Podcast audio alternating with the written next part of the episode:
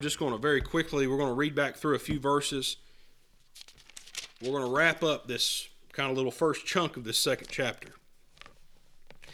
The Bible says, uh, verse 1, chapter 2 For I would that ye knew what great conflict I have for you, and for them at Laodicea, and for as many as have not seen my face in the flesh, that their hearts might be comforted being knit together in love and, uh, and unto all riches of the full assurance of understanding, to the acknowledgement of the mystery of God and of the Father and of Christ, in whom are hid all of the treasure, all the treasures of wisdom and knowledge.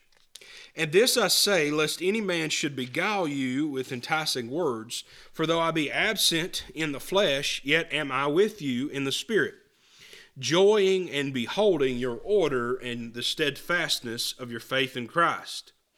As ye have therefore received Christ Jesus the Lord, so walk ye in him, rooted and built up in him, established in the faith, as ye have been taught, abounding therein with thanksgiving.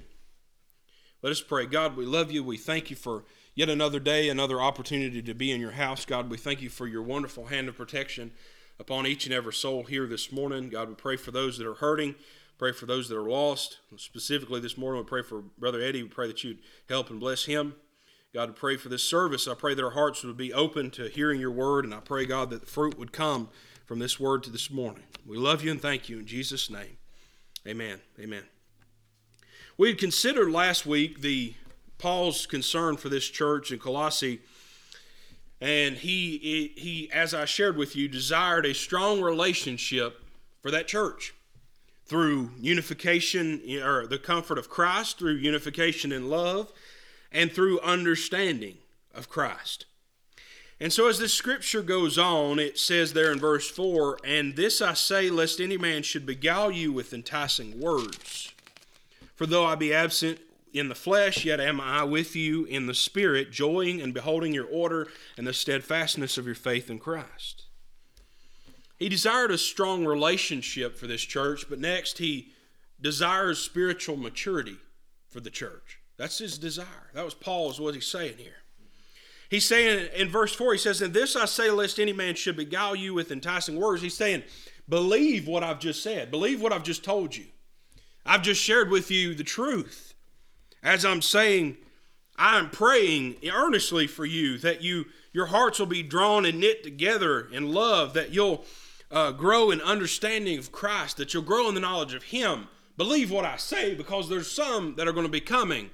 They're going to have enticing words to draw you away from that truth. One of the greatest issues and one of the greatest uh, uh, monumental uh, catastrophes facing the church today is the fact that there is a lack of spiritual maturity in the church. There's a lack in, of spiritual maturity in leaders and pastors, teachers and deacons. There's a lack of spiritual maturity in church people. Just people that would come in, they, they don't have that spiritual maturity. I think about Riley there, and he's uh, even as he's drinking his milk, I can't live off of that. That will not sustain me anymore. I like beans and taters. Now he does too, believe you. That boy eats. He likes to eat. But he's got to have that milk. That's vital to his growth. Now I like milk. I have a glass of whole milk every night, ice cold before I go to bed. Love that. But I can't live on milk alone. My body has grown to the point where it desires more. If you could, I would I would just go and I would have burgers and steaks and french fries and all the good stuff that I like every day, every meal, because that's what my body likes. But more than anything, the nutrients found in that food is what I need. But in churches today, I'm afraid that there are churches that have been going at it for 20, 30, 40 years. They're still wanting the milk. They're still drinking the milk. They haven't got past that point where they can have any more. They're babes in Christ because they're not growing in a spiritual nature. They're not maturing in a spiritual nature. And I believe a lot of this comes from enticing words. Here's a different way we can do it. Here's a different way we can look at it. Here's a different way we can we can go after it. And that's okay. We talked about tradition beforehand. It's okay to step back and say, God, am I doing something just because of tradition? Am I doing something just because mom and dad said this is how I should do it? Am I doing something just because this is the, the practice in Baptist churches? I believe that's why the, the non denominational uh, churches have came up so frequently in the past few years. They've got to the point they just don't trust the denominations anymore.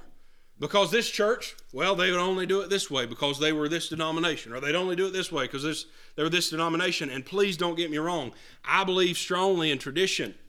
I think if you don't have tradition, you'll never have any structure. But I'm afraid some people will cling to tradition to a point where God will stop moving amongst their ranks in their church. Church, the little church I grew up in, God was trying everything He could to grow that church. And I don't remember it, I've just heard the stories. God was doing everything He could to grow that church. He was sending people.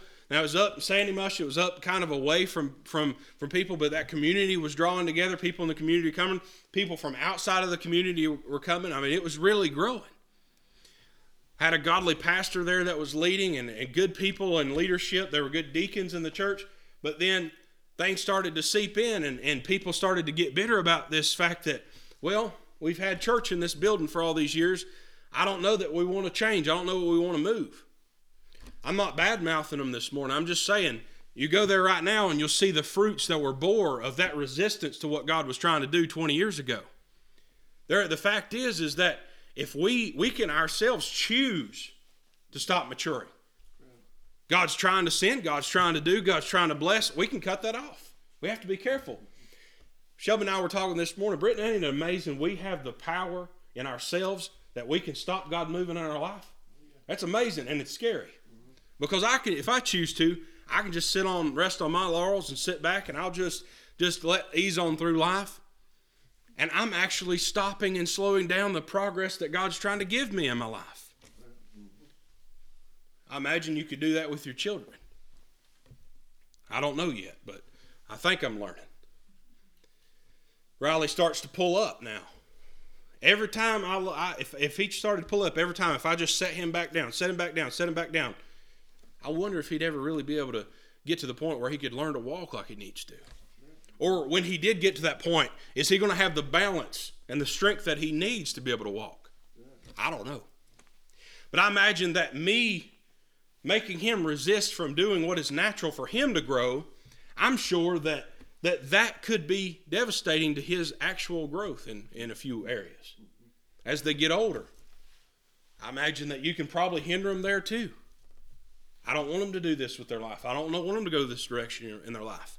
You stay on top of that, you can hinder them from growing. I know that. I've seen that. The reality is, is that we all, each and every one, have a path to grow in. We all need to be growing spiritually. We all need to be pulling up and walking and doing and learning and growing and eating more of the meat and trying to grow in God's Word so that corporately, when those enticing words come, when somebody comes in and offers to us this answer to fix all of our problems, we know that it's of the world. I'm afraid that's what happened in a lot of churches. And I believe that's what Paul's saying here. There's going to be some people come. They're going to tell you some good things. They're going to tickle your ears and make you feel good, but they're not looking out for you. They just have enticing words. And like that verse says, and let this I say, lest any man should beguile you. You know what that means? That means to deceive. It means to deceive. It's dangerous that people would want to deceive like that scripture said, we got to be careful. Somebody sounds like they have authority. Somebody sounds like they know what they're talking about. Somebody's confident. Somebody's charismatic about scripture. But they have internal agendas. They have internal mindsets. They have internal things about them that are contrary to scripture. That's those enticing words. Part of spiritual maturity, maturity means withstanding enticing words. Now, mountain people are just different. And I say that because I'm mountain people. I am. Been that way for my whole life. Everybody going back in my family you can find, they're mountain people. We're just different. People move into the communities, it takes a little while to trust people. I talk to people all the time that move in here from other places, and they're just like, I just don't. My neighbors are just they're they'll not they'll they'll wave, they'll smile. I don't think well yeah we don't have any Northerners in here. Northerners don't do that. All of our neighbors are from up north. They don't smile, they don't wave. One of them's like Richard Petty, son. He sees me, he is full speed ahead to get to his house. He don't even want to stop and talk to me. There's different people. At least we'll smile and wave a little bit. We'll talk. But it takes a while for me to trust somebody.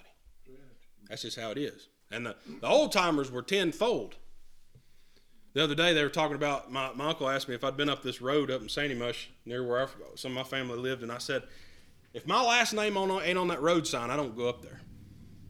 Because you know, there's just it just even even though my family's from some of these areas, I just I'm not I, until they get to know me. I'm not welcomed in. We ought to be more cautious. I'm afraid we we with the world, with people of the world, we see people that ain't from around here. We see Northerners, we see Californians, and I we be we better be careful with some of them. But we see these people, and we are so hesitant to even let them in. We're so hesitant to even talk to them, just as a culture around here. But you know what? With a church, somebody comes in waving a Bible, they got a hanky stuck in their pocket, they got their tie on, driving their driving their Buick. We'll let them right in. We will roll the red carpet out up behind the pulpit for people like that. That's just how, for some reason, church people are. We trust people that sound like we do. We trust people that look like we do.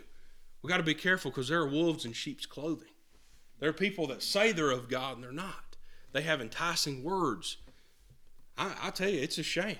People come in and their idea of, of, of being part of a church is just telling the church how to operate, telling things how, how this is going to go, how that's going to go. We got to be careful of this kind of stuff. It can walk through the door. We're more hesitant of people we don't know in the world. We ought to take a second and step back and, and try to not be rude to them, but just try to make sure we're trusting the right people that walk through the door that look and sound and act just like us. Those enticing words, those are dangerous things. People are there to beguile us. There are people out here want to deceive us. They want us to follow what they're saying. They want us to think what we're saying. They want us to think what we're thinking. People ask me, they say, "Well, you're you're a Baptist, but all the, the there's these issues X Y Z with Baptist. Look at this Baptist that did wrong. Look at this Baptist that did wrong." A friend of mine that's not a Baptist, when uh, the uh, president or whatever he was with uh, Liberty University, when he got in trouble recently, he said, "How can you still be a Baptist?" I don't follow that man. I'll be one till I die. I may excommunicate and disconnect from everyone everyone else out there because I don't agree with them, but that's my personal convictions. I follow Christ. I don't follow that person's enticing words. I follow Christ. But I tell you what, what's sad, people fall and you see how many people did follow. Yeah. How many people truly are deceived. And Paul is saying here, spiritual maturity, it means we need to withstand enticing words. It goes on in verse number five and it says, For though I be absent in the flesh, yet am I with you in the spirit, joying and beholding your order and the steadfastness of your faith in Christ. Spiritual maturity is withstanding enticing words, but it's also understanding corporate independence. I believe strongly in corporate independence for the church. I think having a, a pope, papal, popal system is one of the most ungodly things out there. I think that even churches, and I believe this, that even, even in churches like ours, there are men that are held up to a standard above what they ever should be. The preacher and the pastor is called an under shepherd for a reason.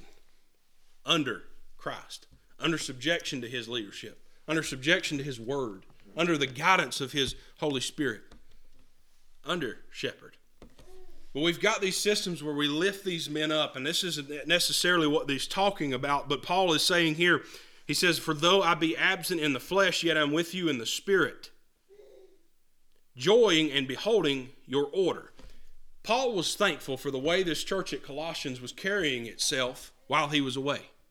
There were some of them that needed him there holding his hand. You know what, church? We are going to have to have corporate independence and on our own decide, you know what? We're going to stand together. We're going to unify together.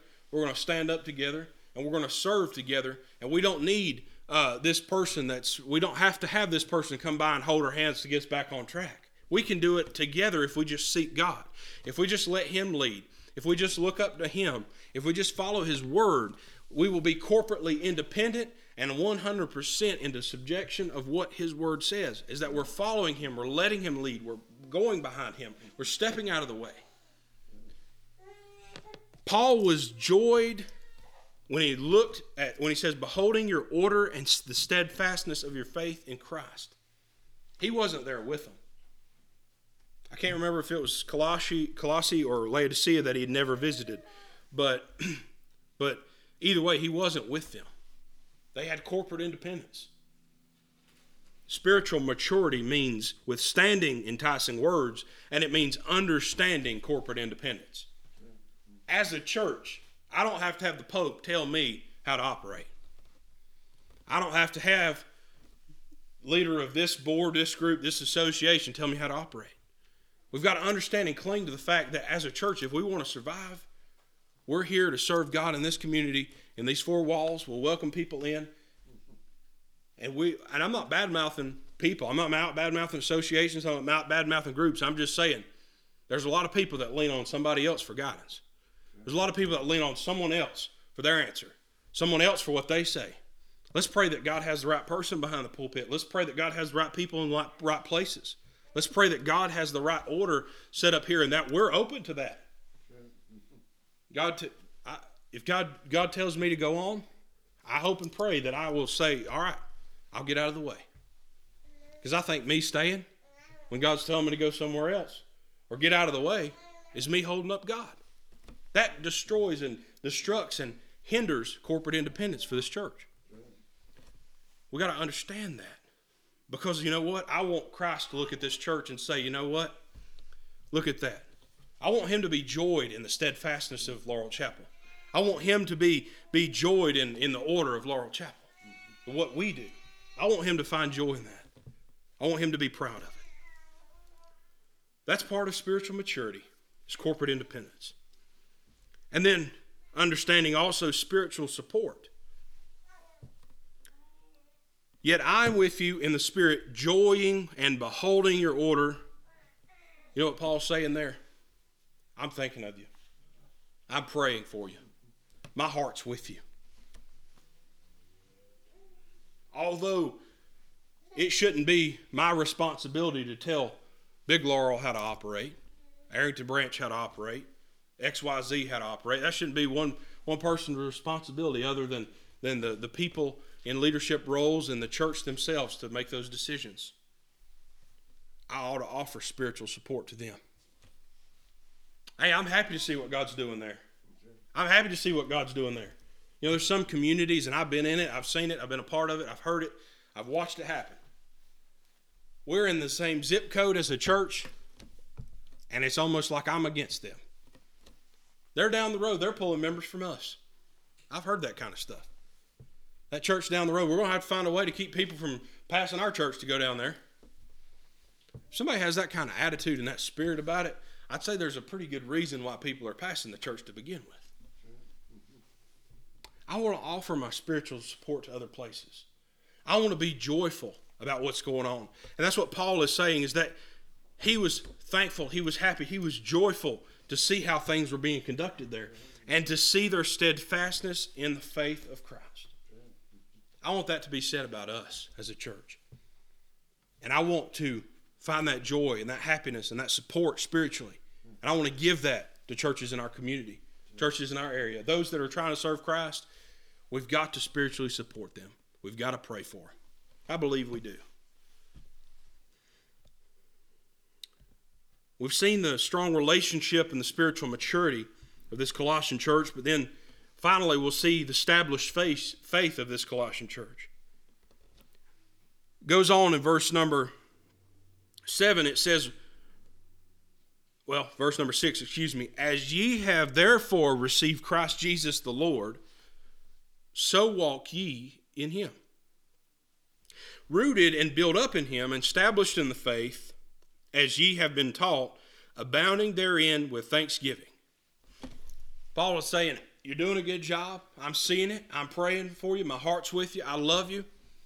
But don't forget, serve Him. These are the keys to a successful church. The established faith that you find right here.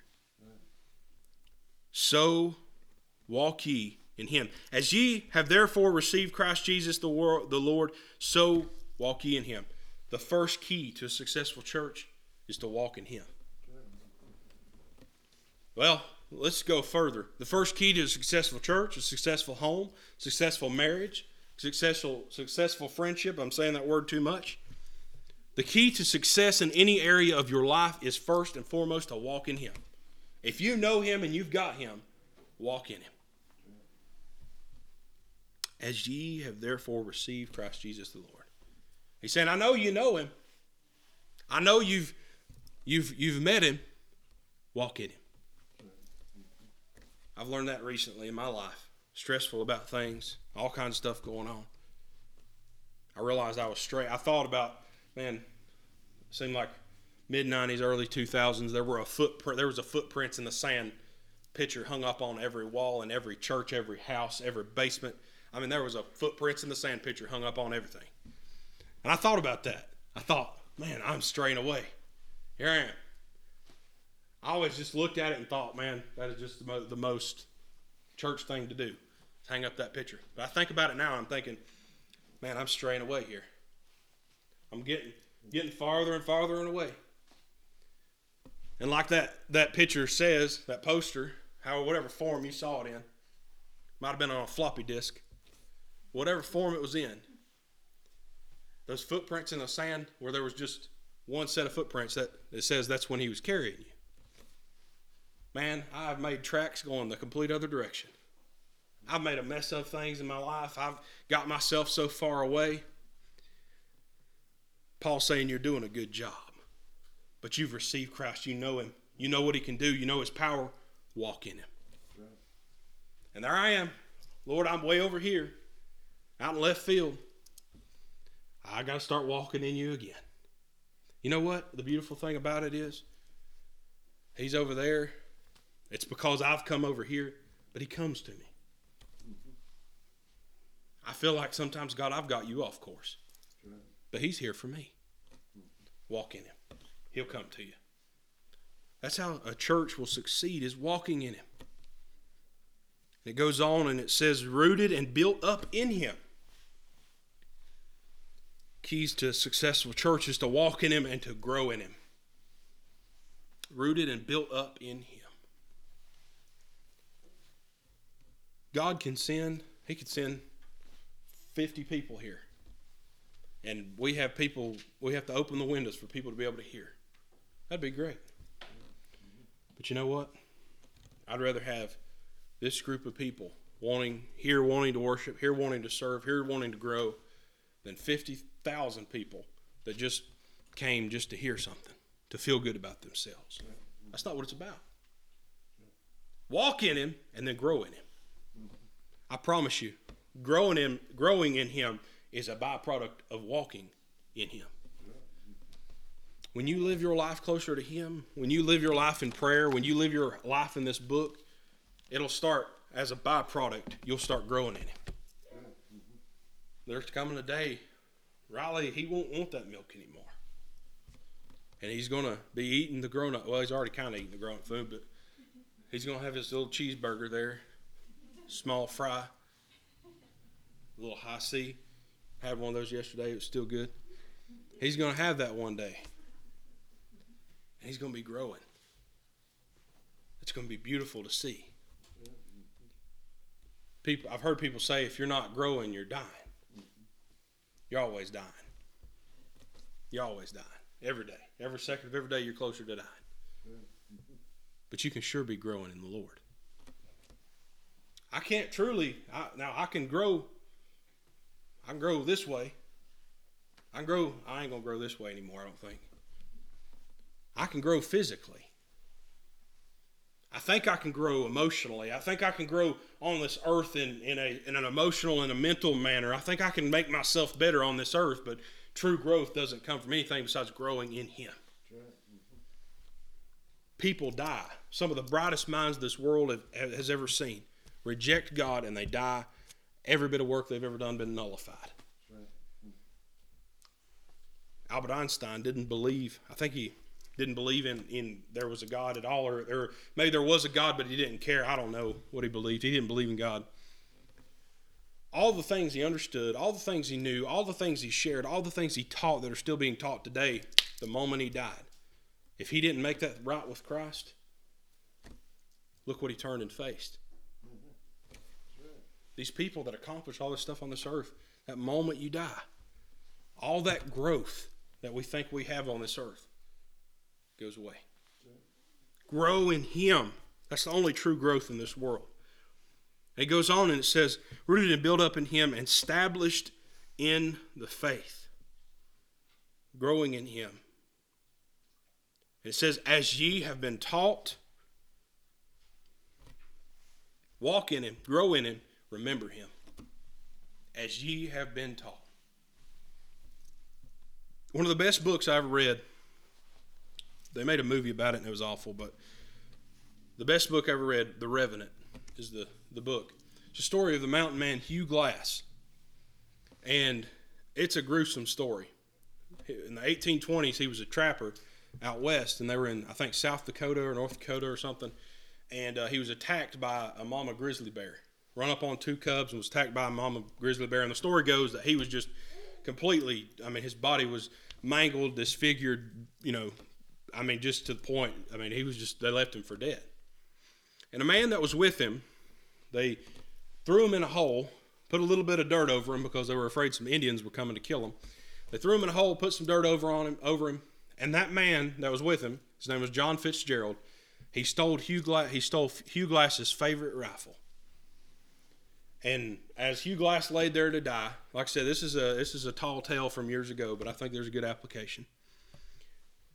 As he laid there to die, it angered him that John Fitzgerald stole his rifle. And he just got motivation from that, and he just wasn't going to die. He settled, I, you know what? I'm going to find him and I'm going to kill him. And he survived that attack after being left for dead. For nearly two years, he chased John Fitzgerald across the plains of the West. The whole time while he was traveling, he would start to think, I'm going to find him and I'm going to kill him and I'm going to get my rifle back. All he cared about was his rifle. I guess he'd forgot he'd been attacked by a grizzly bear. All he could think about is, I want my rifle back. But every time, and you'll find that in that book, every time he would think about, I'm going to go kill this man, he would remember his mom reading the Bible to him. There's a specific psalm it mentions in there, but it's basically, I think it was about vengeance and revenge. And he kept remembering, he kept remembering him, Christ, that he had heard about. I'm going to kill him. I'm going to find him. I'm going to hurt him. And he kept remembering his little mother reading that Bible to him, singing spiritual songs to him.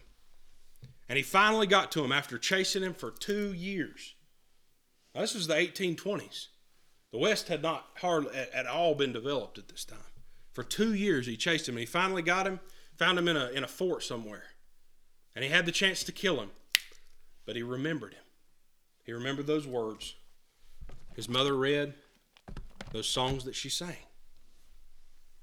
Like I said the other day, I was so angry. I was just, I don't know what I was going to do. We get irrational when we get angry, don't we? But thankfully, I've got him there and I can remember him.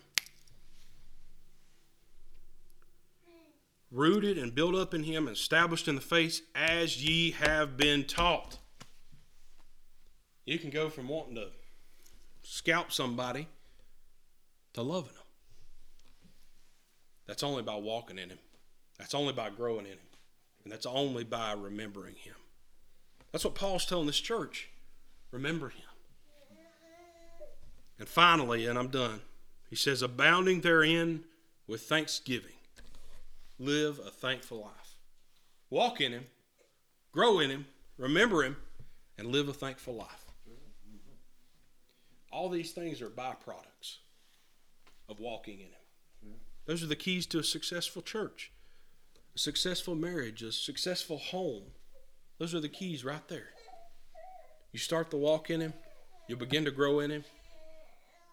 When you're tempted with the flesh, spiritually mature, you'll be able to remember Him, be able to think about what you've been taught, be able to think about what you've known.